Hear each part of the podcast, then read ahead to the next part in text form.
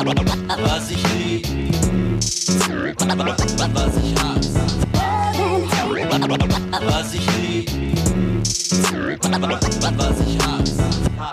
Moin Leute, hallo und herzlich willkommen zu einer neuen Folge Backspin Love and Hate. Mein Name ist Nico Backspin und ich habe heute viele Dinge im Kopf außer Hip-Hop, deswegen wird es äh, heute nicht so leicht für mich durch die Sendung zu kommen, aber dafür haben wir einen Chefredakteur und der ist wieder gut motiviert und bestens vorbereitet.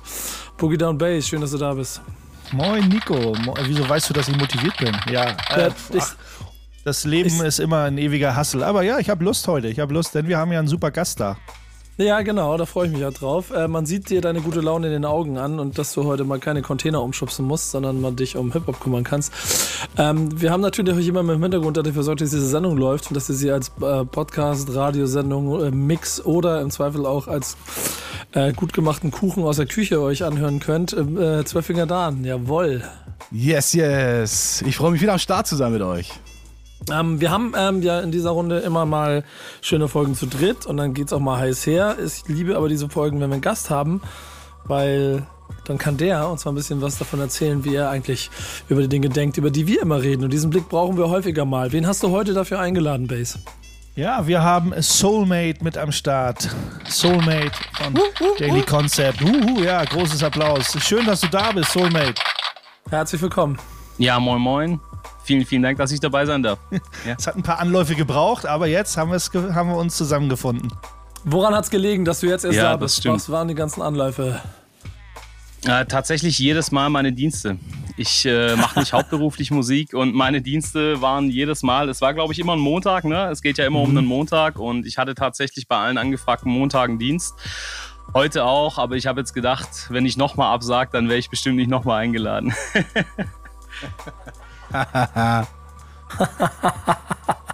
Ach doch, Deswegen- ein paar, ein paar hätte es noch offen gehabt, ein paar, paar Absagen. Deswegen bist du ja aber auch auf jeden Fall sehr äh, knapp bemessen in der Zeit. Ein Glück haben wir hier ein sehr kompaktes Format, das auch natürlich äh, so ein bisschen vorgibt, bis hin zur zeitlichen Linie, wie lange und was wir hier machen. Ähm, aber ein bisschen was von dir erzählen musst du schon, denn ähm, es werden sicherlich äh, aus der Szene heraus sich Menschen kennen. Aber versuch doch mal ein bisschen uns mit in deine Welt hineinzuholen. Du hast gesagt, es ist nicht dein Hauptberuf, äh, Rap, Rap Hip-Hop. Warum eigentlich nicht? Ja.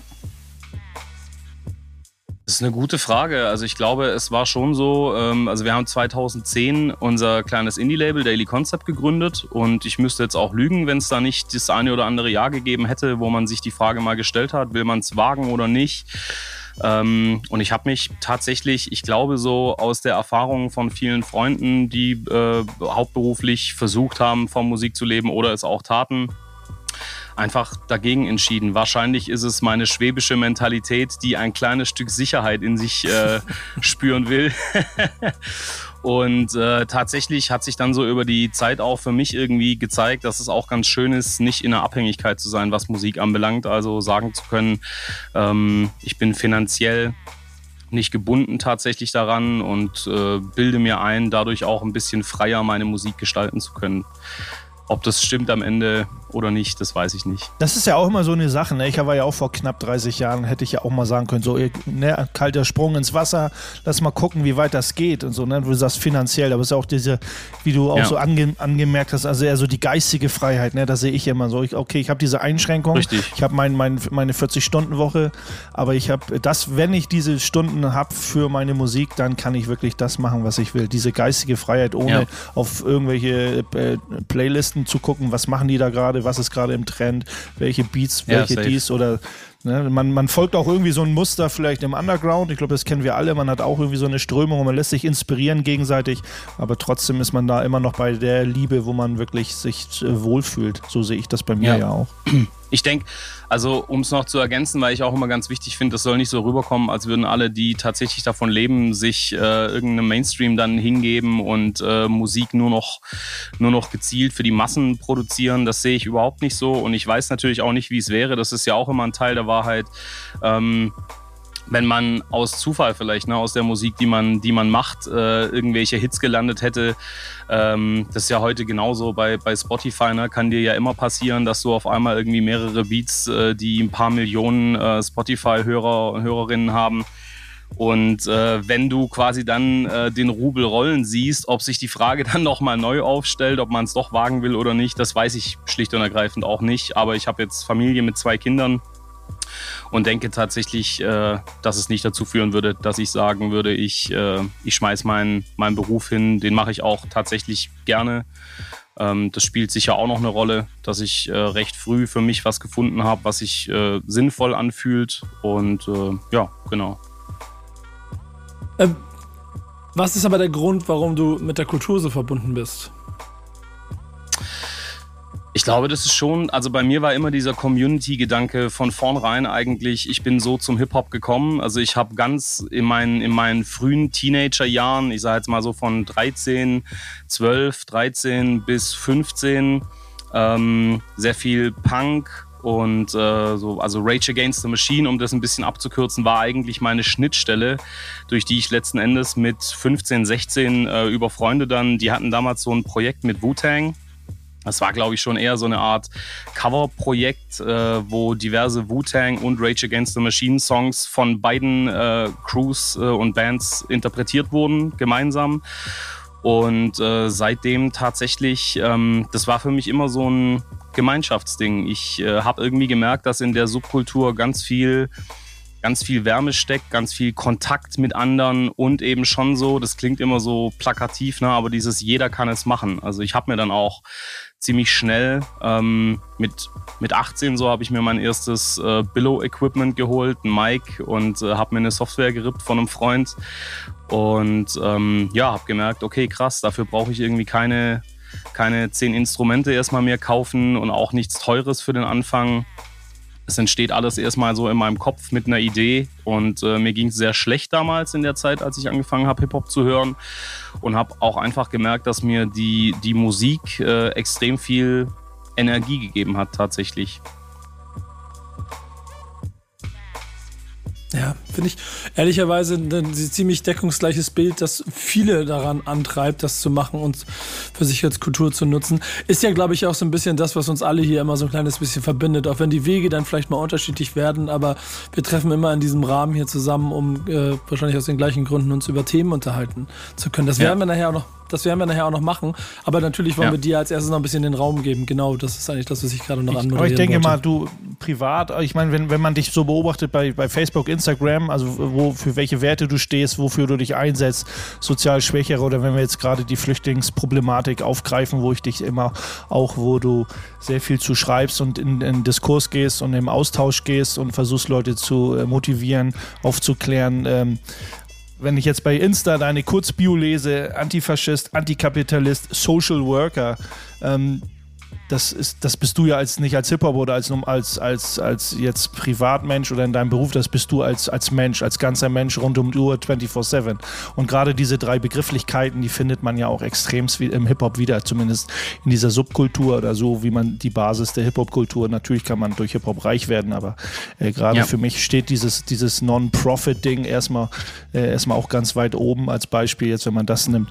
Ähm, da da denke ja. ich mal, sehe ich ja auch bei vielen Leuten, die, die eine starke Verbindung. Die sagen, na, ich, ich, ich ziehe die Jacke nicht aus. Ich habe diese Hip-Hop-Jacke eigentlich immer an. Das ist Teil meines Lebens so. ja, voll. Ich habe, äh, ich glaube, das war in einem Interview von von dir, Nico, mit, äh, mit Falk. Ich glaube, das war diese, diese Tour, die ihr da gemacht habt, ähm, zu den Wurzeln äh, von Hip-Hop in Deutschland ähm, ah, ja. Bei, bei YouTube. Und da sagt Falk in so einem ganz kleinen Ausschnitt, da seid ihr, ich glaube, vor einem Studioraum äh, von einem legendären in, in Hamburg. Ähm, und da stellst du Falk ich glaube, es war wirklich so die, ne, die Frage, die immer kommt, so, was ist denn Hip-Hop für dich? Und äh, Falk hat da so ein Sinnbild gehabt, wo ich mich sofort wiedergefunden habe. Der hat gesagt, so, ähm, das ist relativ einfach für mich. Hip-Hop ist alles, wenn ich morgens hinsitze und mir ein Butterbrot schmier, dann ist das ein Hip-Hop-Butterbrot. Also und so hat sich das für mich auch angefühlt. Also, dass das irgendwie nichts ist, was ich extra beschreiben kann oder ähm, also all diese Begriffe, die du gerade genannt hast, Base, ne? Äh, stecken da für mich eben mit drin. Hip-Hop ist schon äh, für mich ein, ein Lebens ein Lebensgefühl. Ja, das klingt wirklich immer so abgedroschen, aber es ist einfach so. Ich kann es nicht anders beschreiben für mich. Und ich habe das auch immer so ähm, bei der Musik, die ich gehört habe und bei den MCs, DJs, Producern, ähm, Tänzern, Tänzerinnen, die ich gefeiert habe, auch so empfunden, dass es denen genauso geht. Also ne, es fühlt sich ja wie eine Verbindung an, obwohl man sich eigentlich nicht kennt als Person. Aber da sind wir wieder, weil wir kennen uns auch, sage ich mal, jetzt schon gefühlt eine Ewigkeit. Aber Das stimmt. Äh, trotzdem haben wir wenig Schnittmenge, was, was sich wirklich physisch sehen angeht. Aber trotzdem würde ich mal behaupten, sind wir irgendwie auf, auf einem so einem Vibe hängen geblieben, wo man sagt, da, man muss sich, mein- zu meinen besten Freunden sage ich mal, wir müssen uns nicht oft sehen. Wenn man sich sieht, Ja, safe. dann, dann, wenn man sich sieht, dann weiß man, dass man befreundet ist. Es muss nicht oft sein. Absolut. Das- Das, sehe ich auch das- so. Ist auch ganz spannend, dass du diese, diese Reisen, die ich da mit deinem Partner, den ich ja nicht weiter erwähnen muss an dieser Stelle, ähm, mache, die aber so viel Raum geben dafür, dass ich auch äh, international Leute treffe und ich da äh, immer mitnehme, dass egal wo ich bin, egal welche Sprache man spricht, egal welche Herkunft, auch welcher Stand in Anführungsstrichen Religion, es vollkommen egal ist, dass diese Kultur immer dazu führt, dass man sich ziemlich schnell connecten kann und dass man irgendwie eine Relation hat. Und ich mag genau den Punkt, den du vorhin angesprochen hast, des sich frei entfalten Könnens. So, ähm, jetzt hast, hast du oder habt ihr irgendwann auch ein Label als Entfaltungsbasis genutzt. Warum Ja. das? Du hast ja erzählt, das ist der Schritt, wo man drüber nachdenkt, dann eventuell vielleicht was draus zu machen. Aber der erste Impuls, es zu machen, ist ja vielleicht noch ein ganz anderer. Ne? Warum? Warum gibt es das Label? Ja, also es war tatsächlich schon so ein, äh, nenn es jetzt kommerzieller Impuls, der einfach sagt, okay, wir haben schon Bock, äh, Platten zu machen, nicht nur irgendwie digital, mal hier und da ein kleines Release oder alles auf CDR brennen weiterhin. Es war klar, wir wollen Schallplatten äh, produzieren, äh, da wir einfach alle Platten-Nerds selber waren, äh, teilweise auch DJs dabei waren und äh, ähm, genau, und dann haben Dude und Fab ähm, heißen die beiden. Ähm, äh, damals auch 2009 so um den Dreh überlegt, ein Label zu gründen und wir kannten uns äh, schon einige Jahre, waren ein paar Mal live so in der Republik unterwegs gemeinsam. Und dann hat mein Kollege Chaz One, Grüße an Malte an der Stelle, ähm, gesagt, so, naja, wenn wir Platten machen wollen, äh, dann sollten wir das irgendwie äh, fürs Finanzamt safe machen, sodass keiner am Ende Probleme bekommt. Und das war tatsächlich der einzige Grund zu sagen, dann lass uns doch ein Dach gründen, äh, wo ein oder zwei Leute das koordinieren und äh, die ganze Geschichte mit GEMA-Regeln und Presswerkkontakt, ähm, genau, Finanzamt. Und dann haben wir die GBR gegründet. Dude und Fab haben dann gesagt, ja wisst ihr was, bevor wir jetzt auch separat äh, ein Label gründen, dann äh, wäre es cool, wir würden das alle unter einem Dach machen. Genau. Und dann ist Daily Concept geboren. Daily Concept sehe ich ja auch, natürlich ist es ein Label, ein Subkultur, Hip-Hop, äh, Hip-Hop-Label für Hip-Hop-Musik oder artverwandt ist ja auch ein bisschen auf, bricht ja auch so ein bisschen, was die, was die Producer angeht. Äh, natürlich, ist- Hip-Hop kann alles sein, so, ne? Aber für mich immer die letzten Jahre, die, die Produktion, die gehört 60, plus minus 60 Releases habt ihr jetzt, davon wahrscheinlich mehr als äh, 60, 70 Prozent auf Vinyl. Aber es, es kommt immer, es, bis heute, von Tag 1 bis heute, kommt das halt so wie so ein Family-Ding rüber. Also so ein, so ein Family-Label, äh, wo ich manchmal eher das Gefühl habe, oh, können da überhaupt Leute, die ihr cool findet, aber eigentlich gar nicht so richtig dazugehören, auch auf dem Label stattfinden. Aber ich glaube, das, ähm, das hat man, das, diesen Gedanken wischt man schnell weg. Also man, wenn man sich eh connected oder man sagt, da sind coole Dudes und das passt einfach auch zu Daily Concept dann äh, mit ins Boot. Genau, also Daily Concept ist schon sehr, sehr organisch dann gewachsen äh, nach, nach den beiden Crews quasi, die wir am Anfang waren. Ähm, und es ist auch schon so, wie du gerade gesagt hast, wir verstehen, also ne, man benutzt immer den, äh, den Begriff Label, aber letzten Endes verstehen wir uns selber nicht als Label, weil was bei uns tatsächlich nicht geht, wir bekommen doch des Öfteren mal Anfragen, ob wir die eine oder andere Platte von XY ähm, rausbringen könnten. Und das machen wir nicht. Das hat jetzt aber auch gar nicht unbedingt primär alleine den Grund, dass wir sagen, irgendwie, ähm, die Türen sind geschlossen für den Inner Circle, sondern wir sind in der Zwischenzeit äh, weit über zehn Artists. Und das ist äh, ein großer Aufwand, brauche ich euch, glaube ich, nicht sagen. Ähm, wisst ihr ja alle, was da so im Hintergrund dann für ein Aufwand steckt. Also äh, auch zu deinem Punkt gerade, wir haben jetzt, äh, also dieses Jahr werden mindestens noch äh, das äh, Release Nummer 50, 51 und 52 auf Vinyl erscheinen. Und von dem her, ja, ich denke, wir haben 80 Prozent oder mehr auf Schallplatte rausgebracht. Ähm, und es ist jedes Mal, also keiner von uns, muss man einfach dazu sagen, ist hauptberuflich Musiker. Der eine oder andere äh, bekommt sicher ein bisschen mehr davon, steckt auch ein bisschen mehr rein, aber es lebt niemand davon. Das heißt, äh, jeder, und wenn ich jeder sage, meine ich in dem Fall eigentlich Chaz One in der Zwischenzeit, äh, fast solomäßig, ähm, leistet die gesamte Labelarbeit. Und äh, das ist ein super bürokratischer Aufwand, äh, jedes Mal auch mit Nervenkitzel verbunden, weil wir eben schon relativ schnell nach ein paar Jahren über diese Freigrenze dann auch gekommen sind, äh, die GBRs haben. Und äh, spätestens dann, wenn das Finanzamt mit ins Boot kommt und so, ja, solltest du auch keine Fehler mehr machen im besten Fall und so. Und deshalb haben wir gesagt, nee, äh, also so ein Label im Sinne von, es kann jeder oder jede kommen und äh, wir sagen, alles klar, äh, der Deal sieht so und so aus und dann kannst du bei uns releasen, das machen wir nicht. Also wir sind alles Freunde tatsächlich und Freundinnen.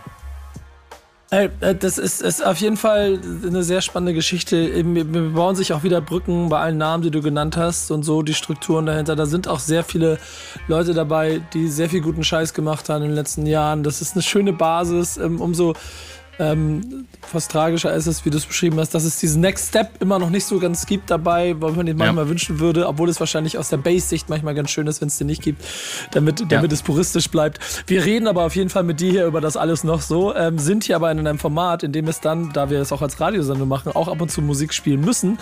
Äh, sonst yes. äh, schmeißt uns nämlich unser DJ irgendwelche äh, Platten an den Kopf, weil wir hier keine Mucke spielen. Äh, was hören wir denn leider? was hören wir denn? Ja, wie in jeder Love and Hate Folge, wenn wir einen Gast dabei haben, dann hat natürlich der Gast die Ehre, sich einen Song zu wünschen. Ich weiß, Nico, du guckst wieder ganz neidisch und du darfst ja dir keine Songs Ich habe aufgegeben. Ich habe aufgegeben. Ich darf. Aber, ich darf aber vielleicht kommt dein Tag ja irgendwann noch. Ich, ja, ich weiß es nicht. Auf jeden Fall ist heute Soulmate dran und äh, kurzer Hinweis noch, die ganzen Beats, die im Hintergrund heute in der Show laufen, die sind von seiner neuen Transfer-EP, ist äh, an meinem Geburtstag erschienen vor kurzem. Vielen Dank fürs Geburtstagsgeschenk, lieber Soulmate. Alles, gut, alles Gute nachträglich noch. Vielen Dank auch. Und äh, ja, falls ihr die auf jeden Fall auschecken wollt, ist jetzt am Start, bisschen Promo für deine neue Instrumental EP, Transfer EP heißt die. Aber ähm, ja, wir hören jetzt einen Song, den äh, Soulmate sich gewünscht hat. Etwas aus dem Jazz-Funk, denn er ist ein großer Jazz-Funk-Fan und äh, Roy Ayers Ubiquity ist jetzt angesagt. Der großartige, legendäre Roy Ayers mit Everybody Loves the Sunshine. Gleich geht's weiter hier und alle da draußen nicht vergessen, Happy Birthday, zwei Finger dann. Dankeschön. Shame on me, dass ich es am Anfang nicht erwähnt habe. In diesem Sinne, bis gleich weiter bei Love and Hate. Was ich lieb,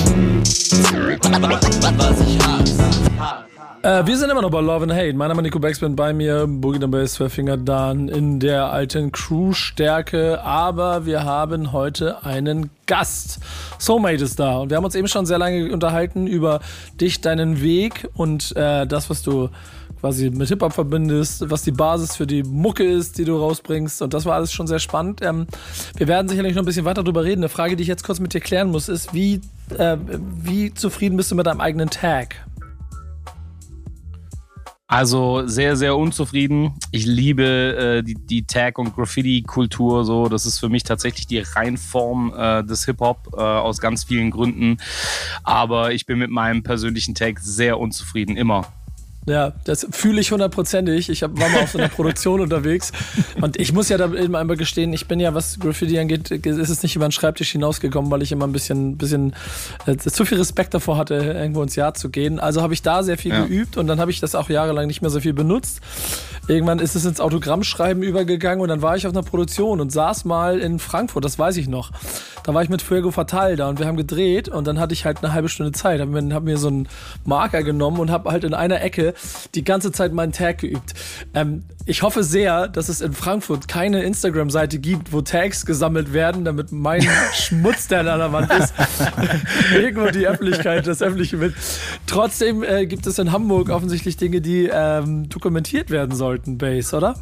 Auf jeden Fall. Es gibt eine Instagram-Seite, die heißt Tags of Hamburg und die kümmert sich, die kümmert sich eben um, äh, ja, ist fast wie ein kleines Archiv, sind ein Archivar, ähm, der verschollen geglaubte Tags ausgrabt. Also natürlich, wenn in den 90ern, also die Text auf Hamburg-Seite ist eine Verneigung vor den großen und kleinen Helden der goldenen Bombing-Generation. Also in Hamburg hatten wir schon, es gibt immer noch viel Bombing, es wird noch viel getaggt, aber in den 90ern wurde extremst viel getaggt, in, wie in jeder Großstadt.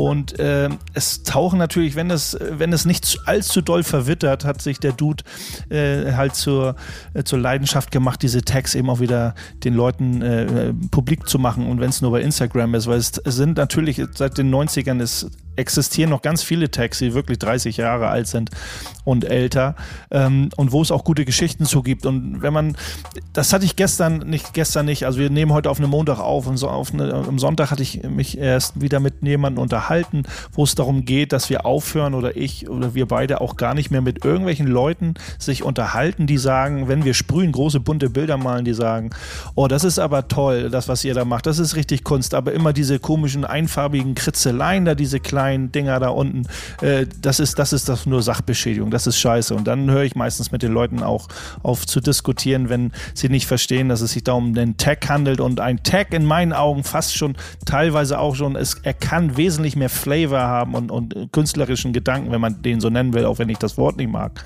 Aber die, diesen mehr Flavor haben als ein großes Piece. So. Habt ihr das auch gehabt in der Schule, dass äh, die äh, Lehrer und eure Mitschüler auch das immer falsch ausgesprochen haben? Die haben nicht Tags gesagt, sondern mal Takes. Kennst du diese Takes?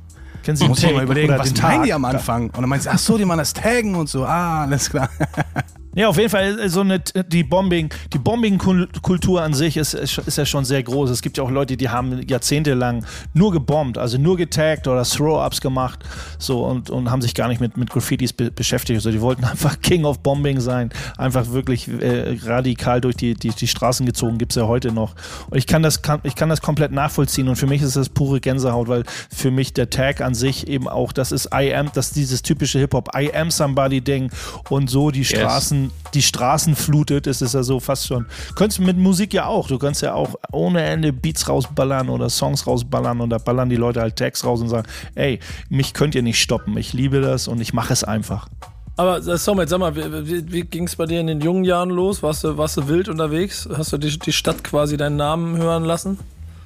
Nee, da müsste ich jetzt wirklich, ich würde so gerne jetzt sagen, ja, Mann, auf jeden Fall. Ich habe hier alles zugebombt, aber nein, auf gar keinen Fall habe ich nicht. Ähm, ich habe mich wirklich früh äh, ent entschieden oder ja, keine Ahnung, ob es die Fügung war, äh, fürs Beats produzieren und äh, rappen und habe da irgendwie alles reingesteckt auch und äh, auch viele Platten collected. Also hatte immer Bock, so ein bisschen DJing auch mich auszuprobieren und das Taggen ist dabei leider immer bei mir zu Hause äh, im Skizzenbuch geblieben. Das habe ich schon immer gemacht. Ähm, und auch, also ich habe echt einen mega, mega Respekt davor, weil das, was du gerade gesagt hast, ähm, unterscheidet auch ähm, schon durchaus Graffiti von äh, Beats bauen zum Beispiel. Äh, für mich ist Graffiti deshalb ähm, so eigentlich, ähm, also tatsächlich so der Inbegriff von Hip-Hop, da äh, es ja eine Frage aufwirft, die die anderen äh, Kunstformen äh, von unserer Subkultur nicht aufwerfen, nämlich es äh, stellt die Eigentumsfrage ja ein bisschen ähm, in Frage. Also äh, dieses ich, ich tagge meinen Namen und verbreite den, hat egal ob der Protagonist oder die Protagonisten ähm, das aus dem, aus dem direkten politischen Anspruch raus machen oder nicht, automatisch eine politische Komponente. Und das finde ich daran halt super, super spannend. Und ähm, ich habe nur Liebe dafür. Es ist ja auch in, also Tax of Hamburg hat er, nennt, er nennt es ja auch Tax of Hamburg minus Kunstgalerie. Und das, äh, das äh, taucht dann ja auch immer auf in einigen Gesprächen von uns schon oft. So Hip-Hop. Hip-Hop sucht sich halt seine Plattform. So, ne? Also wenn man jetzt ganz weit zurückgeht, ne? da die B-Boys haben, auf der Tra- haben angefangen auf der Straße zu tanzen. Die Writer haben sich ihre Züge, ihre Wände gesucht. Da muss kein Kunstgalerist kommen. Oh, eu eure Sachen sind ja toll. Ich könnte euch hier einen Raum, einen, einen öffentlichen oder einen Raum in der Galerie. Äh, nein, ist mir doch egal. Ich, ich gehe einfach, ich tag Ja. da, wo ich lustig bin. So, ne? Und Parkjams, also wenn man wirklich weit zurückgeht, ein Parkjams. Man hat auch keine Diskos oder keine Clubs gebraucht. Man hat einfach, man hat so einfach alles selbst auf die Beine gestellt. Und, und das finde ich eben so, okay, kann man drüber streiten.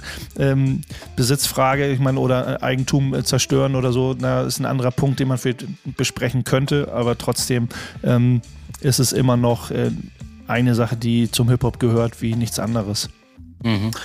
Sehe ich ehrlicherweise auch ganz genauso. Da brauchen wir, glaube ich, auch nicht viel drum herum reden. Den äh, Instagram-Account, es gibt da sicherlich auch ein paar, ähm, die das in anderen Städten machen. Für Hamburg haben wir hier ein richtiges, schönes äh, Fundstück der Woche nach meinem Gefühl. Äh, ich folge jetzt schon, freue mich auf das, was da kommt. Merke und ertappe mich auch in dem gleichen Blickwinkel, diese Sachen auch immer gerne zu dokumentieren und zu fotografieren, wie die Macher von der Instagram-Seite. Könnte mich da zur Verfügung stellen, euch ein bisschen was zu schicken. Äh, wenn ich mal was sehe, sagt Bescheid. Ich liefere gerne. ähm, die Musik hier liefert Dan, das haben wir jetzt schon ein paar Mal äh, mitgekriegt. Ich bin gespannt, in welchen äh, in welcher Tag-Schrift jetzt der nächste Song kommt. Boah Gott, ist das schlecht und überleitet. Aber naja. Ja, bei den äh, Graffiti-Themen äh, mache ich natürlich mal wieder die Kiste auf mit passenden Graffiti-Songs, die sich stetig immer erweitert, immer beim Bass cooles Graffiti-Thema an den Start bringt. Versuche ich auch immer einen freshen Song ähm, euch zu präsentieren, den ihr noch nicht gehört habt. Aber den Song, den habt ihr schon ein paar Mal gehört bei Love and Hate, aber ist einfach auch ein geiler Song von People Under the Stairs, legendäres Underground-Duo aus LA. Leider ist äh, Double K einer äh, der äh, Jungs von den beiden, leider im letzten Jahr verstorben, deswegen Rest in Peace, Double K. Aber jetzt kommt Graffiti on a High School Wall, People Under the Stairs. Und gleich geht's hier weiter, Leute, versprochen. Was ich lieb, was ich hasse. Love and Hate mit Nico Down und Bass geht weiter. Bei uns heute immer noch Soulmate. Schön, dass du mit dabei bist, mein Lieber. Und jetzt äh, haben wir ja eben darüber gesprochen, dass deine äh, Tag-Qualitäten wahrscheinlich auf meinem Niveau ähnlich sind, dass wir beide da uns eher zurückhalten würden. Was Beats bauen angeht, gehe ich noch einen Schritt weiter zurück. Ich merke, dass ich heute auf jeden Fall verliere. Da kannst du mit breiter Brust vorangehen. Ähm, wir haben ein passendes Thema dafür, wo du jetzt mit äh, schlau schnacken kannst und erzählen kannst, was du davon hältst. Bass, worum geht's? Ja, wir haben Doppelthema und zwar geht's, äh, äh ist es äh, eine Charity Producer Challenge, die von, äh, von Loop Life Records äh, ins Leben gerufen wurde und dazu passend äh, haben wir eine Beatmaker-Produzenten-Reihe äh, Beat Meets Hamburg, die äh, ja Beats, Beat Meets Hamburg, die äh, regelmäßig stattfinden soll. Die Producer Beatmaker ähm, ist jetzt nichts Neues, dass Beatmaker eine Plattform haben oder bekommen die letzten Jahre, aber es ist immer noch zu wenig. Ähm, und in Hamburg versucht man sich neu zu etablieren mit einer Beatmaker-Szene, mit einer Plattform, wo man sich austauschen kann. Da sind wir wieder beim klassischen Hip-Hop-Gedanken: treffen, chillen, austauschen. Beat Beats hören, gemeinsam feiern ähm, und genau diese Beatmaker-Szene äh, voranzubringen. Aber ich äh, gehe wieder einen Schritt zurück. Die Charity Producer Challenge von Loop Life Records. Wir hatten ja schon mal Loop Life Records, Herr Kältebus, da haben sie auch sich für, für Obdachlose in Berlin eingesetzt ähm, und mit, mit Beatpaketen ähm, und, und Mixtapes und alles äh, versorgt. Ähm, und versucht da ein bisschen Geld, eine Donation, eine Spendensammlung auf, äh, ein, ins Leben zu rufen, die da eben den Obdachlosen in Berlin zugutekommt. Und jetzt geht's um äh, ukrainische Flüchtlinge. Da hat man jetzt eine neue Challenge, die quasi, wenn das hier veröffentlicht wird, einen Tag später am 19.05. ist leider schon Deadline. Deswegen äh, hurry up, liebe Beatmaker, macht noch ein Beat. Es geht darum, äh, dass äh, Loop Life Records äh, ich habe mal geguckt, Sample Pack über 4 Gigabyte. Ukrainischer Soul, Jazz und Funk-Musik eine Library zusammengestellt hat, wo aufgerufen wird, aus dieser Library Beats zu bauen, äh, einzuschicken und dann wird das später eben auch auf dem Beat Meets Hamburg ähm, äh, präsentiert. Ähm, ich glaube, bei sowas gibt es keine Gewinner oder Verlierer, da gibt es einfach nur mitmachen. Äh, aber auf jeden Fall wird da das Ganze präsentiert. Auf jeden Fall soll das eben auch ähm, einer Organisation zugutekommen, die sich momentan um äh, viele Dinge, die in der Ukraine passieren, kümmern. Ja, tolle Sache, ne? oder? Was sagst du? Also, ja. ja, auf jeden Fall. Absolut. Also, ich meinte unseren Gastbase. ja, also super. Was, was soll man sagen? Ey, ist eine super Sache. Ich finde es äh, immer schön, wenn man Spotlight für Producer verknüpft mit einer, mit einer guten Sache eben. Ähm, und auch wieder dieser politische Gedanke im Hip-Hop, ne? Zu sagen, man, man spendet für Unterstützung für geflüchtete Menschen. Genau, gibt es eigentlich für mich jetzt nichts mehr zu ergänzen, ey. Finde ich mega. Finde ich ehrlicherweise auch, äh, kann an sich stehen, dass wir da immer solche Themen haben und vielleicht auch da aus Hip-Hop die Kraft nutzen, ähm, solche Dinge zu machen. Ähm, Finde ich fast eine Selbstverständlichkeit. Umso schöner, dass sie dann auch immer gemacht werden. Ich mag im Gänzen auch, ähm, wie in verschiedenen Stellen man auch eben über Hip-Hop da Brücken bauen kann und Dinge merkt. Ich durfte für Arte mit ein paar Künstlern aus der Ukraine sprechen, habe mit denen über ihr Leben gesprochen, habe dadurch wieder eine andere Realität gelernt, ähm, die mir zeigt, dass jede Hilfe, die wir an irgendeiner Stelle geben können, auch wenn das Ganze jetzt schon 80 Tage her ist und ist vielleicht aus der Drama erste News-Sektion für die meisten aus den Köpfen verschwunden ist, vergesst das bitte nicht. Und wenn es an irgendeiner Stelle etwas gibt, wo ihr was machen könnt, dann macht es. Ein Beat bauen, mit dabei sein, etwas zu unterstützen. Ich glaube, das ist im Zweifel wichtig. Ähm, wenn Base du, du nicht mehr so viel dazu hast, würde ich gerne den Deckel auch drauf machen, weil das Thema an sich dann sonst auch äh, wirken soll und die Leute dann lieber auf die Seiten gehen sollen. Das ist vielleicht noch spannend. Wo finden sie alle Infos, was sie brauchen? Naja, letzten Endes, also ja, äh, auf Loop Life Records äh, com findet man alles zu dieser Charity Challenge und wie gesagt, das ganze Thema allgemein wird dann auch auf dem Beat Meets Hamburg präsentiert, was am, am 26. Mai äh, in Hamburg im Uwe am Spielbudenplatz 21 stattfinden wird. Eine nette, nice Location, wo dann eben auch coole Leute, das Line-Up äh, ist, ist in der ersten Runde besteht unter anderem aus, aus Figup, Braslewitsch, Seven, Eight, Seven Apes und ein paar Hamburger Jungs und, und noch mehr. Also da ist schon ordentlich, äh, ordentlich was äh, angeboten, wird schon ordentlich was angeboten, was das angeht, äh, was die Subkultur betrifft. Äh, wird auf jeden Fall, denke ich mal, eine richtig schön nice Veranstaltung. Und äh, wegen der Charity Challenge, wie gesagt, da findet man Download-Paket, 4,6 Gigabyte. Ich habe schon versucht runterzuladen. Äh, irgendwie ist mein Server immer zusammengebrochen, aber ich versuche es auch nochmal. Ja, das habt ihr dann als Auftrag. Der Auftrag hier in der Gruppe von Dan ist jetzt, die passende Musik auszusuchen. Ja, bei dem Thema Beats, äh, da sind wir als Soul Brother ja auch am Start und äh, nicht nur bei solchen Charity-Aktionen lassen wir uns gerne blicken, sondern auch auf Vinyl, so wie auch der gute Soulmate. Und äh, da habe ich mir jetzt einen Track rausgesucht, den wir produziert haben, äh, zusammen mit Large Pro und Not So, Beats by the Pound. Wir haben quasi Beats nach Kilo, Beats nach Gewicht. Auf jeden Fall haben wir immer eine Menge Beats am Start, wie auch immer. Klingt irgendwie auch ein bisschen nach dem Ausflug, den wir mal nach New York gemacht haben, aber das haben wir schon an anderer Ganz genau. Stelle erzählt. Äh, hier geht's gleich weiter bei Love and Hate. Bis gleich. Was ich lieb, was ich hasse. Ja, ein paar Shoutouts an Zwölfinger Dan am Ende. Äh, so mag ich es. Äh, das ist Love and Hate. Äh, mein Name ist Nico Baxter, wir sind Dan und Bass. Und Soulmate ist bei uns. Und wir haben eben über das äh, Charity Beat Producing gesprochen. Jetzt ist das ja schon aber auch generell ein Steckenpferd von dir. Und du bist ja jemand, der darüber bestimmt einiges zu erzählen hat. Kannst du ein bisschen Einblicke in dein Beatmaker-Herz geben? So, was treibt dich da an? Was sind die Gründe? Was sind die so, so, die, so die Ideen, die du dabei hast, wenn du Beats baust? Wow, das ist eine sehr offene Frage. Ja, die Also stelle ich immer am Anfang einmal, um damit ja. dann äh, Bass ins Detail gehen kann gleich. Ja. Ich meine, klar, so ausschlaggebend war einfach, ne, das selbst zu machen, äh, was, was die Produzenten und Produzentinnen so machen, was man feiert. Und das ist auch bis heute so. Also ich produziere einfach gerne Musik, die ich auch selbst gerne hören würde, auch wenn ich meine eigenen Releases dann nicht oft höre, nachdem sie äh, fertig sind, sondern mich dem nächsten widme. Aber das war schon so der ausschlaggebende, der ausschlaggebende Punkt für mich. Und äh, so dieses ähm, auf Sample-Basis produzieren, das hat sich bei mir so die letzten 15 Jahre schon immer mehr auch dahin entwickelt, auf so eine Reise zu gehen. Also einfach immer mehr zu gucken, wo, wo, kommt, denn, äh, wo kommt denn die Mucke her, was, was steckt dahinter, was stecken für Geschichten darin, welche Musiker und Musikerinnen äh, waren an, an den Platten äh, beteiligt, ne? wenn wir jetzt so von Jazz, Soul, Funk äh, sprechen. Und äh, ja, genau. Würde mich ja eine Sache interessieren, oder mich interessieren mehrere Sachen, aber Mhm. die letzten Jahre, du kennst die Beatmaker-Szene äh, genauso gut wie ich oder verfolgst die Beatmaker-Szene oder kriegst sie automatisch mit, auch selber als Beatmaker. Ähm, man merkt, dass immer mehr zum selber komponieren, zum selber hingehen. Klar, Samples Mhm. von Schallplatten, Sample Libraries, immer mehr Leute kriegt das so mit, arbeiten mit Synthesizern oder mit anderen, ja, also mit, Mhm.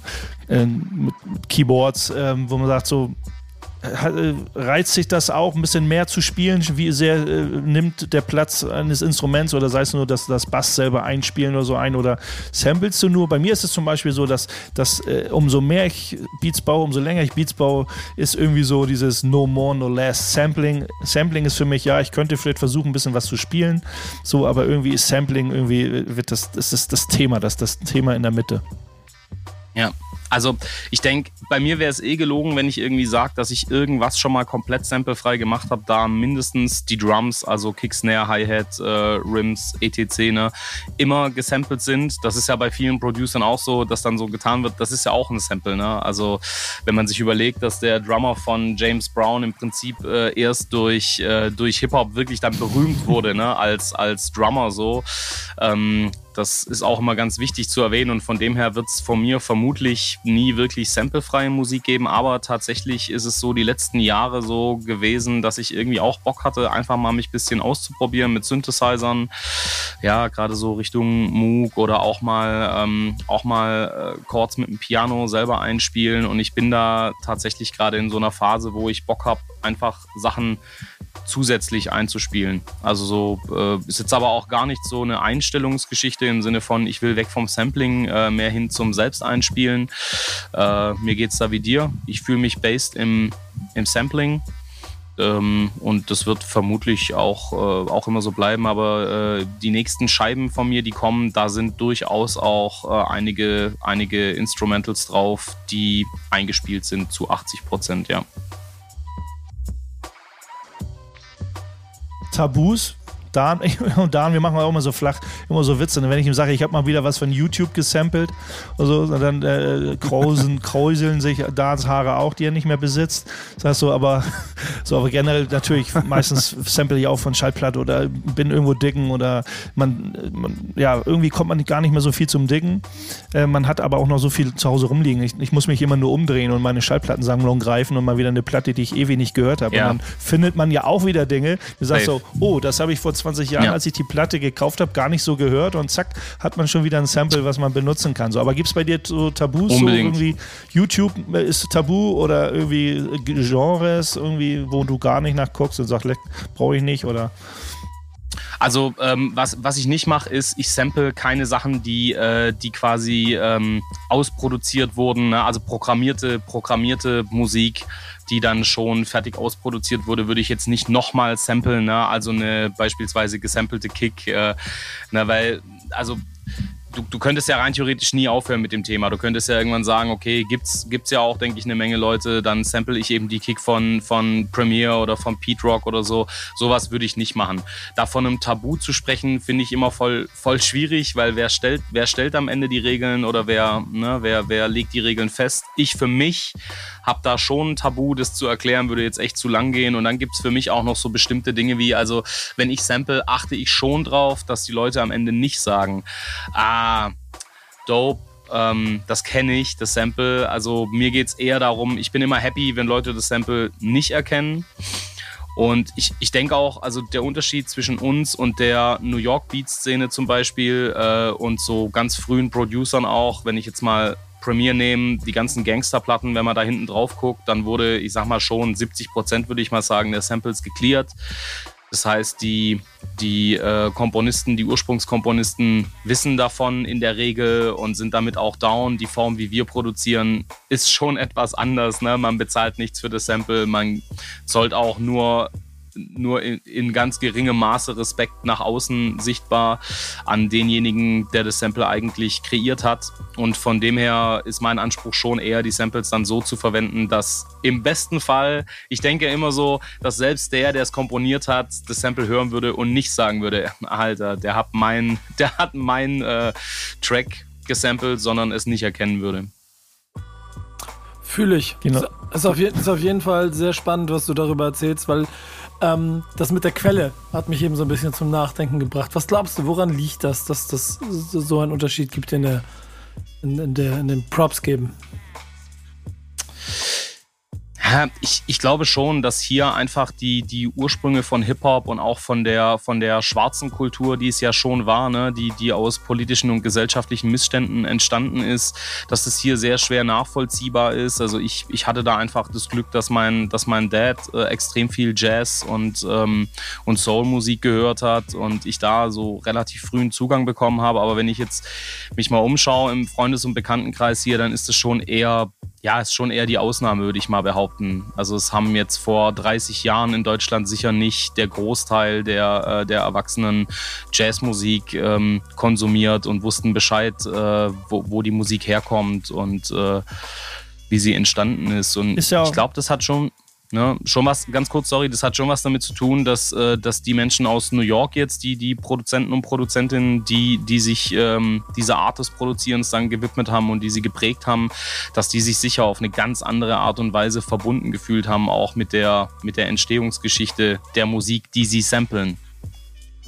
Das macht es dann auch wieder so spannend. Also weiß ich nicht, ob ich bin ja auch eher ein Liebhaber der 70er, äh, späten mhm. 60er, 70er Jazz, Soul, Funk Musik. So. Äh, ja, ich, ich, auch. Ich könnte mich schwer damit abfinden. Natürlich ist es ja so, wenn die Kids jetzt die, die, die Newcomer oder die, die jungen Beatbauer irgendwie dann mit der Musik, äh, die Musik samplen, mit der sie aufgewachsen sind, äh, da wird mhm. mir, da würden wir erstmal die Augen rollen wahrscheinlich, aber wahrscheinlich genau der gleiche ähm, genau der gleiche Werdegang, äh, den wir ja eigentlich hatten oder so wie wir irgendwie getouched worden sind mit irgendwelchen Sachen oder auch über die Eltern oder so tatsächlich mhm. auch. Ne? Also, also ich bin ja auch von der Soulmusik oder von, von dem, was ich eigentlich sample, zum erst zum, zum Rap gekommen. Das ist ja aus heutiger Sicht schon eher schwierig für die meisten, weil Rap so eine Präsenz hat, Hip-Hop so eine Präsenz hat, dass du erst gar nicht über diese Umwege zu, zu dieser Musik kommst, sondern eher sagst so, oh, was steckt denn dahinter?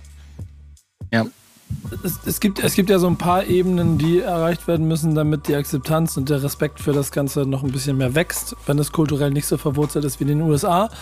Dazu gehört in Deutschland äh, was hier und da dann auch schon äh, eine, eine News, die vielleicht auch in, äh, in Hochkulturkreisen für Anerkennung sorgt und als erstes mal für große Fragezeichen vielleicht aber auch. Es gibt aber Städte wie Heidelberg, da ist man da schon einen oder anderen halben Schritt weiter ähm, das ist ja noch ein Thema, Base, über das du reden möchtest, ne? Denn äh, die UNESCO. Äh, ja, man, ist, ist, man bemüht sich, man bemüht sich in ja. Heidelberg über mehrere Vertreter in Heidelberg, dass ähm, Hip-Hop, der Heidelberger Hip-Hop, äh, Kulturerbe werden soll. Was ja. ich erstmal ganz spannend finde, erstmal so grundsätzlich, weil man sich dann auch wieder über andere Kanäle und viele andere Kanäle sich mit dem Thema Hip-Hop auseinandersetzt oder da vielleicht auch mal, äh, wer weiß, welche Tür man damit öffnet, um durch eine andere, in einen anderen Raum zu gelangen, der die Kultur eben, äh, womit man die Kultur fördern kann. Das finde ich dann immer spannend. Also ich könnte erstmal grundsätzlich sagen, boah, nee, Leute, das, es muss mehr Basisarbeit stattfinden. Das ist klar. Will man gucken, dass man da vielleicht irgendwo da so, ein, so eine Art Respektding irgendwie erreicht. Äh, für mich wäre es dann immer so, ja, was, wie, äh, wie kriegt man damit wieder was äh, für die Basis zurück, dass es äh, irgendwie Hand mhm. und Fuß hat, zumindest für den, für den kleinen Hip-Hopper. Aber äh, die Idee dahinter ist cool. Äh, Brian Witt irgendwie und beziehungsweise haben sich verschiedene Heidelberger da gibt es eine ganze Jury, wo man das dann eben einreicht. Also die Kriterien, dass äh, der Heidelberger Hip-Hop zum, zum Weltkulturerbe ernannt werden kann, die Kriterien sind, glaube ich, alle erfüllt, wenn ich das richtig gelesen habe. Äh, und, und, ja, es bleibt abzuwarten und spannend. Ich weiß nicht, wie das, äh, ne, so wie eine Wahl, da gibt es verschiedene, da kann man sich halt für bewerben. Da gibt es eine Auswahl, eine Jury, die das be nochmal bewertet, sich bespricht und dann äh, könnte man dann in irgendeiner Liste landen, wo man sagt, ja, wir gehören mit zum UNESCO-Kulturerbe, zum immateriellen natürlich dann. Das ist ja eher ein geistiges Kulturerbe. Aber mein lieber Soulmate, ist das was für deine Hip-Hop-Seele, wenn du sowas hörst? Ja, und, und irgendwie so irgendwas dazwischen. So. Also ich freue mich natürlich erstmal, ne, also es ging jetzt ja auch gerade um Heidelberger Hip-Hop. Ich freue mich für, für ähm, Artists wie Torch und Tony L und Boulevard Boo und alle, die, die äh, in diesem Dunstkreis auch damals schon waren, freue ich mich natürlich. Das hat ja was mit Respekt und Anerkennung zu tun. Ähm, was ich immer nicht so gerne sehe und die Gefahr besteht halt immer, äh, wenn Hip-Hop durch solche Prozesse, also politisch gesprochen, liberalisiert wird. So. Also das äh, das wird halt schon gerne mal gemacht. Ich sehe das gerade auch bei Graffiti, eben, dass wenn in Städten äh, wenn in Städten viele Legal Walls und so entstehen, auch in Städten wie München oder auch hier, wo ich herkomme, in Süddeutschland, ähm, führt es dann schon schnell dazu, dass man dann als äh, Kommunalpolitik äh, den Anspruch auch immer höher hängt, dass äh, die anderen Artists sich jetzt aber auch am Riemen reißen müssen und keine Züge mehr besprühen oder Hauswände, weil man ihnen jetzt genug legale Flächen geschaffen hat, was für mich dann natürlich immer zeigt, dass, äh, dass diese, diese äh, Schicht, sage ich jetzt mal, kein Interesse daran hat, ähm, das politische Verständnis von Hip-Hop zu teilen. Deshalb ja, also ich freue mich auf jeden Fall, wenn äh, Hip-Hop sichtbarer wird. Äh, ich freue mich für die Artists auch, die es betrifft, ähm, die da ihre Props kriegen, die sie längst verdient hätten oder haben. Ähm, aber bin auch immer so wachsam mit einem Auge, was dann daraus gemacht wird. Ist auch, ist auch meine Sache. Ich habe letztens an meiner Hall of Fame, die von der Stadt, von der Stadt sozusagen den Kids zur Verfügung gestellt worden, so einem Skatepark. Irgendwie habe ich auch was gesprüht mit so einer Sprechblase und dann ziemlich groß, weil wir irgendwas mit, mit Fight the Power. So, ne? Ich meine, Hip-Hop ist Fight mhm. the Power. So, ne? Irgendwann ist man yes. die Gesellschaft kritisch, ist völlig normal und bis heute in meinen Augen völlig normal. Sondern du kannst mhm. nicht sagen, jetzt machen wir das alles schön und rund, aber bitte, dann müsst ihr, wie du schon sagst, irgendwie malt keine Züge oder, ne, also wir haben euch da jetzt was äh, auf die Beine gestellt, dass, es, dass wir immer liberaler oder Hip-Hop liberaler wird und anerkannt wird, aber jetzt eben bitte keinen Blödsinn mehr betreiben. So. Ja, also New York, New York war für mich ein krasses Beispiel. Ich war 2013 das erste und einzige Mal in New York äh, mit, meiner, mit meiner Frau. Und ähm, das war schon auch, also Ziel der Reise war schon auch eben so die, die Wurzeln des, des Hip-Hop, mit dem ich eben groß geworden bin, so ähm, mal aufzusuchen und äh, in live bestimmte Orte zu sehen.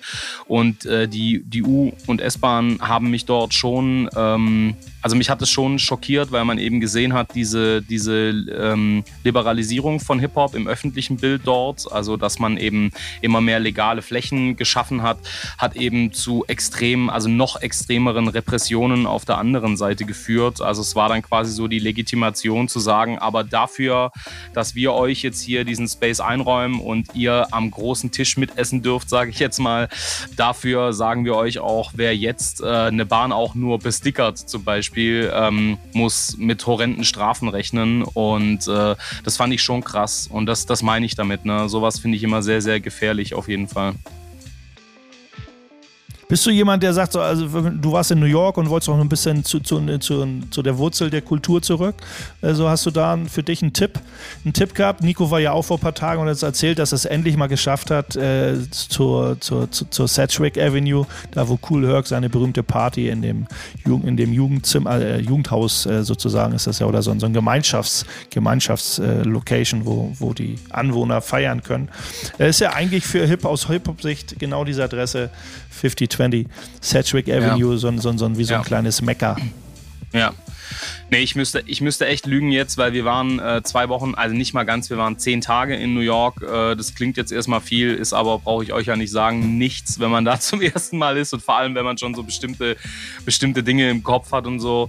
Ähm, es wäre jetzt echt vermessen, wenn, wenn ich da irgendwelche Tipps geben könnte. Wir waren äh, glücklicherweise noch, also ich glaube 2014 ist das Five Points abgerissen worden. 2014 oder 2015 und also wir waren, wir waren kurz davor noch da. Das war halt Zufall und da war ich mega, mega happy. Ich fand den Spot einfach beeindruckend, auch rein optisch und wenn man überlegt, wer da alles schon gesprüht hat und was für Partys da sicher auch schon stattgefunden haben und ansonsten müsste ich selber erstmal nochmal zehnmal nach New York und mir von anderen Tipps abholen und äh, Spots besuchen. Nee, ich glaube, ich glaube, New York ist echt so eine Stadt, die muss jeder für sich erforschen, einfach Step by Step. Ähm, wir waren auch viel so in diesen, in diesen, äh, also Chinatown, East Harlem ähm, und waren viel zu Fuß unterwegs. Das heißt, wir waren durchaus auch einfach mal einen ganzen Tag ähm, in East Harlem, sind einfach rumgelaufen ohne Ziel, äh, haben einfach äh, uns, uns irgendwie von diesem Flash, also für uns war es ein Riesenflash, das war wie auf Droge in New York sein, ähm, hingegeben. Und ich glaube, so, ja, so sollte man das machen. Und für die Leute, die schon zehnmal da waren, kann ich jetzt gerade keine Tipps geben, definitiv. Ja, gibt es auch auf jeden Fall. Also die Stadt ist, glaube ich, auch mal schnell im Wandel. Also gerade so was Läden angeht, wenn es nur kleine Läden, ob es nun Klamottenläden sind oder Clubs oder so. Ja, safe. Äh, ich, ich glaube, das geht da wesentlich schneller als vielleicht in deutschen Großstädten, dass man da sagt, ja. ach, fahren wir mal wieder zu dem und den Laden und dann fragst du fragst, fragst New Yorker, ja, kommst mit und er sagt, ey, das Ding ist seit fünf Jahren zu. Ähm, das ja. ist ne, bei Under Pressure in Hamburg, den gibt es schon über 30 Jahre. Der ja. lebt noch 20 ja. Jahre. Das ist schon eine Seltenheit für viele Läden in New York. Ja, voll. Ja. Es ist auch insgesamt insofern eine schöne und spannende Stadt, weil ähm, sie ganz schön schnell ist und ganz schön viel Bewegung drin steckt und wir auch musikalisch natürlich auch, wenn wir nur rein auf Rap gucken, da so viele Entwicklungen haben, dass mhm. die, dass eigentlich die 90er Jahre, die vielleicht hier auch prägend waren für mindestens zwei Drittel der Love and Hate Stammformation. Ähm, da natürlich viel äh, Wasser äh, den Hudson noch weiter runtergeflossen ist und, und darum geht es mhm. mir aber, du trotzdem durch die Stadt läufst und ich war jetzt gerade jetzt, jetzt, letzte Woche wieder da, dass du hast es immer wieder an jeder Ecke. Du, hast, du kannst trotzdem auch wieder dir theoretisch noch ein gefühlt das 90er Jahre Videoset bauen und es fühlt sich immer noch an, als wird DJ Premier gleich ein bisschen äh, loslegen und, und was weiß ich, äh, Mob Deep rappen unter der Brücke und was auch immer. Du kannst diese ganzen schönen Bilder dir malen und äh, Zweifel dir von irgendwelchen Hip-Hop-Hush-Tours auch noch erzählen lassen. Ähm, das macht diese Stadt für mich auch immer wieder wie so ein Wallfahrtsort und Mecker und da bin ich auch voll bei dir, egal ob man jetzt zwei Tage hat oder zehn Tage, was man immer machen sollte, ist, man sollte nicht nur Sightseeing machen, sondern man sollte vielleicht auch einfach mal spazieren gehen, sich hinsetzen. Unbedingt. Burger essen oder wie wir, und ich, das ist ja mein Stammplatz und den habe ich ja äh, ähm, mit den Jungs auch geteilt und wir haben ja auf der letzten Tour auch gegenseitig dann immer so ein bisschen die, die Ruhepole gesucht. Ich habe immer meinen Pebble Beach, das ist, äh, erzähle ich gerne hier, Leute, wenn ihr mal die Chance habt, zwischen Manhattan und Brooklyn Bridge auf Brooklyn Side. Das ist eigentlich so, das ist, ich vergesse mal, wie das Viertel da heißt, aber das ist äh, auf jeden Fall Dumbo. eigentlich. Dumbo, Nico Ja, Dum- Dumbo. Dum- Ah, genau. dumm, ja, oh, sehr nicer Spot. Sehr ja, nicer ist eigentlich total fancy und sowas alles und das wird auch ja, immer auf jeden, moderner. aber trotzdem. Aber es gibt dieses kleine Stückchen, kleine Stückchen Strand da mit ein bisschen Kiesel und da guckst Ja, du auf beide ja. Brücken. Aber es ist Da aber, das ist immer, absolut. Das ist halt immer die Sache von Sightseeing. Also wenn ich sage, wenn ich in New York bin, ich möchte einfach, ich setze mich einfach in Central Park und, und, und lass den Central Park und alles, was an mir vorbeigeht. Ich gehe nicht irgendwo hin, sondern lass irgendjemand an mir vorbeigehen, Fahrradfahrer, Jogger, alles mögliche, Vögel, Tiere, äh, Geräusche, Gerüche. Äh, ich lasse es Mhm. einfach auf mich wirken. Das ist irgendwie, oder ich fahre einfach mit der U-Bahn durch die Gegend. Ich glaube, das, das kann man nicht, nicht, nicht mit vielen anderen Städten vergleichen, dass man sagt, man, man setzt sich vielleicht einfach nur hin oder setzt sich in eine U-Bahn, fährt rum. Ja. Und das ist schon Sightseeing für uns als Hip-Hopper, sowas.